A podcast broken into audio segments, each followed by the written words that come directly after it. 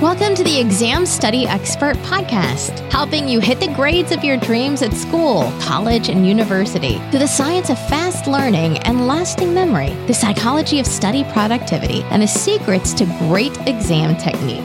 And now, your host, the Cambridge University trained psychologist who's dedicated his life to helping students study better and outsmart their exams, William Wadsworth. Hello, and welcome to the Exam Study Expert Podcast.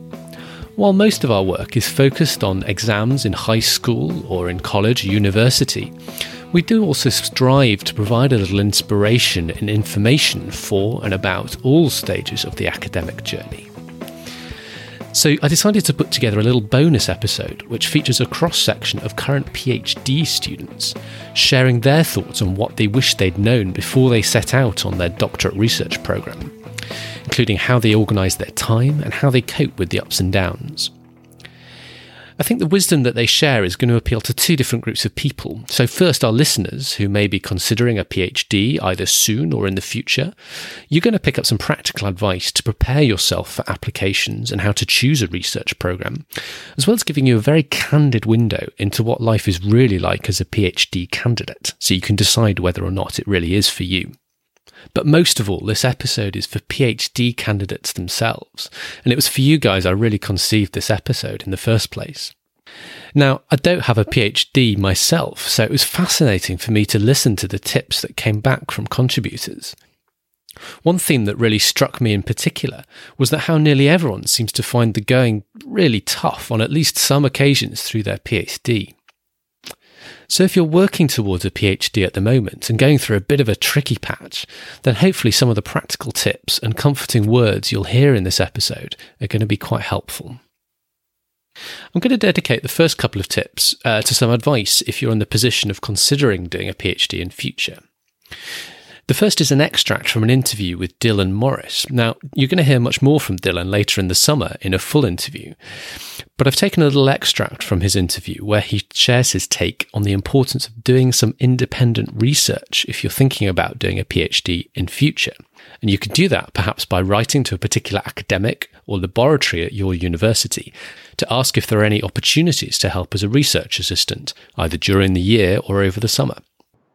So I'm currently finishing up my PhD in ecology and evolutionary biology at Princeton University in Princeton, New Jersey, in the US. There, I work on making mathematical models of how the influenza virus evolves to escape our immunity. There are two reasons why I really strongly suggest undergraduates interested in science do independent research. The first is that it is there is no better ticket to getting into graduate programs than having already shown that you're capable of performing independent research, working well with a supervisor, being part of a lab community. And the letter that will come from your undergraduate advisor will be a very powerful piece of your graduate application.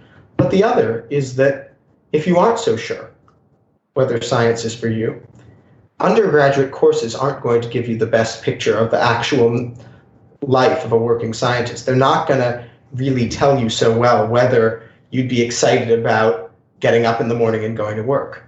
Whereas working in a lab, it won't be exactly the same as what you'd be doing as a graduate student, as a postdoc, as a professor, but it will give you a much clearer sense of what you'd be doing, not only because you'll yourself be doing research, but also because you'll be interacting on both informal and professional terms with graduate students, postdocs, and faculty members. And you'll see a little more of a window into their lives, and you'll get a better sense of whether this is a life that might make sense for you. These opportunities are everywhere, not just in science. We also heard from Christina. Christina, you're a PhD student in science at the University of Cambridge and Darwin College. And in similar vein to what Dylan was saying, Christina highlights the importance of getting to know your prospective supervisor before you embark on your PhD. Grab any possible opportunity to get in touch with your future supervisor and to get to know him or her personally. If the people working and supervising you are not fun to be around, you are going to have a hard time finding the motivation to do a PhD for three to four years. I'd next like to introduce Kalina, who is a third year DPhil in psychiatry at the University of Oxford. Kalina suggests making the personalities in the lab part of your decision of where to apply to do your PhD. I think any research degree involves a lot of interaction with your supervisors and peers in your research group. And if you can, take that fact into consideration as well as the project itself. Because if it is a PhD, that is a lot of collaborating with personalities and you want to make sure you gel well with each other. Also, specifically in the field of psychiatry, it's so multidisciplinary. We, we have clinicians, physicists, molecular biologists. I think really utilize the potential collaborations you can make. It helps with publications and also learning new techniques. If your university of choice doesn't offer the exact research program you want, then there is potential to craft your own, as our next guest explains, though this can sometimes come with significant challenges, as we'll hear later. My name is Emma Joy Reay, and I'm a video game scholar at the University of Cambridge. Some people are surprised to hear that Cambridge University has postgraduate programs in game studies. While the truth is, um, actually, they don't. But I knew that I wanted to continue working with my incredible supervisor from my master's degree, which I also did here in Cambridge. And I also knew that I wanted to take a humanistic approach to video games. So it didn't worry me too much that there wasn't a precedent for this kind of research at Cambridge. I asked all of our guests about how to organise and structure your time over a three or more year programme. My friend Aled, who recently completed his PhD in mathematics at Oxford University and has since gone on to join Cambridge University as a junior research fellow, was able to give his take on organising your time with the benefit of a little hindsight. Undertaking a PhD can be an extremely daunting task for a number of reasons. I mean, for a start, there's the sheer unstructured nature of the time. You'll be spending three to four years, if you go to the States, five years, six years, just doing one thing, just focused on producing a final thesis. And that's your only hard deadline. No deadlines for five years and then having to produce 100,000 words. That's a very unusual way of life. One of the things you can do to mitigate this, and I wish I'd gotten on to this approach rather earlier in my own studies, is that it's up to you to create midterm goals and shorter term goals to break up this process. Your supervisor might be able to help you a little bit. The university structures might be able to help you a little bit, but day to day, it's on you. This process of breaking the task up into smaller goals was something that many of our guests echoed. Let's hear from Andrea, who's going to be the final new voice you meet today. My name is Andrea. I'm a third year PhD student in chemistry at the University of Cambridge. The best tip for organizing and planning my studies are strict deadlines. You set yourself a certain time frame. You say, right, I have to complete this task, this big task in one month. So by the end of this week, I will complete this part of the task. By the end of the next week, I will complete this other part of, of the task, and so on. That helps you keep yourself motivated and really deliver the project. As a scientist, Kalina also likes to plan her workload a week at a time. Making a weekly schedule helps me because I know how to pair my experiments. Because often with incubation times, we are able to run experiments simultaneously, but from first-hand experience, this may not always end well. If you have your work set up for a week, you'll be able to pair up experiments so that you don't try to do two time-consuming experiments on one day. So instead of a daily checklist, I have a weekly one. A final word on organisation from Aled. I really liked this tip. I think it makes a lot of sense, not only from the perspective of simply getting things done, but also from the perspective of helping you stay positive in the process. It can be incredibly useful to know before you go to bed what the first research related thing you'll do in the morning is going to be. It might be just making notes on a couple of pages of the book you've been reading through. It might be running a couple of short experiments. It might be reading that paper you've always been meaning to understand. It might be checking which new papers have been published that day. Small, incremental. But it means that you never start your day without knowing what you're going to do. You never start your day lost. Because being stuck is such the uh, presiding emotion of doing a PhD to at least not be stuck at the start of your day is glorious. And you can use these to build up into what's my goal for the week, what's my goal for the month, and what's my goal for six months. As the time spans get longer and longer, your goals will, of course, have to be increasingly vague because that's the nature of research. You don't know exactly what you're going to find and what's even going to be possible. But it's important to have these goals at all these different timescales to have a chance of maintaining productivity in the day to day without losing a sight of the overall goal. But as you're thinking those slightly more long term thoughts about your goals, be sure to plan in adequate time to rest and recharge. I wish I'd known at the start how important it is for your mental health to set aside time for breaks because our projects are continuous and we stay at university throughout the year. I think we have a mindset of there is no time for a break. But breaks, even just a day off, can be the catalyst we need to really keep us going. Because our projects are marathons and we shouldn't approach them as sprints. So planning breaks when we're planning upcoming experiments or essays has helped me quite a lot. Managing your mental health and the emotional ups and downs of the PhD is a theme that many of our guests wanted to talk about. It seems tough times really are a part and parcel of the PhD process. Everyone experiences highs during their PhD, and they're great. And everyone experiences lows, and they're very difficult. Um, it's just not the case that there are these chosen few who sail through their PhD with no problems, and then everyone else who's experiencing difficulties, they're imposters and should feel as such. It's not the case. Everyone experiences this roller coaster. And there are two things I would implore listeners to take away from that. One is that it's not abnormal to have lows during the PhD. They will happen. You shouldn't be surprised by this. And this links to the second thing to take away, which is that you need to know before you start that doing a PhD will be exceptionally emotionally challenging. And there's no getting around that. I think few have it as tough as poor Emma did.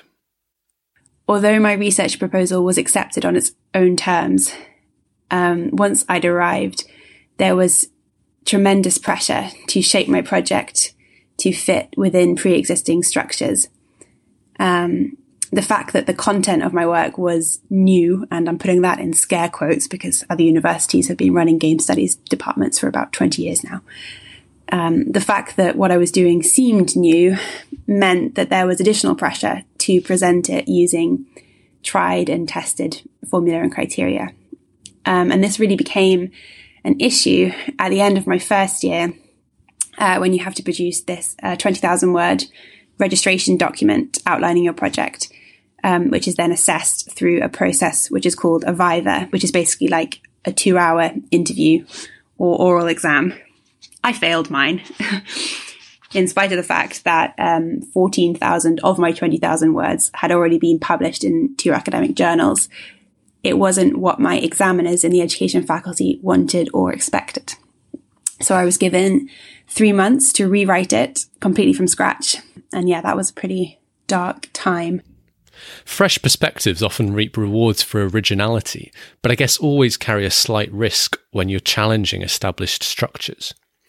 To my mind, it sounds like Emma got pretty unlucky with this one. Just to make sure we don't scare you, I think these kinds of nightmare experiences with those end of year registration documents are pretty rare. Here's Andrea again, who was surprised by how straightforward and helpful the process felt for him once he'd been through it. The first year report at the end of your the first year of your PhD is not that tough.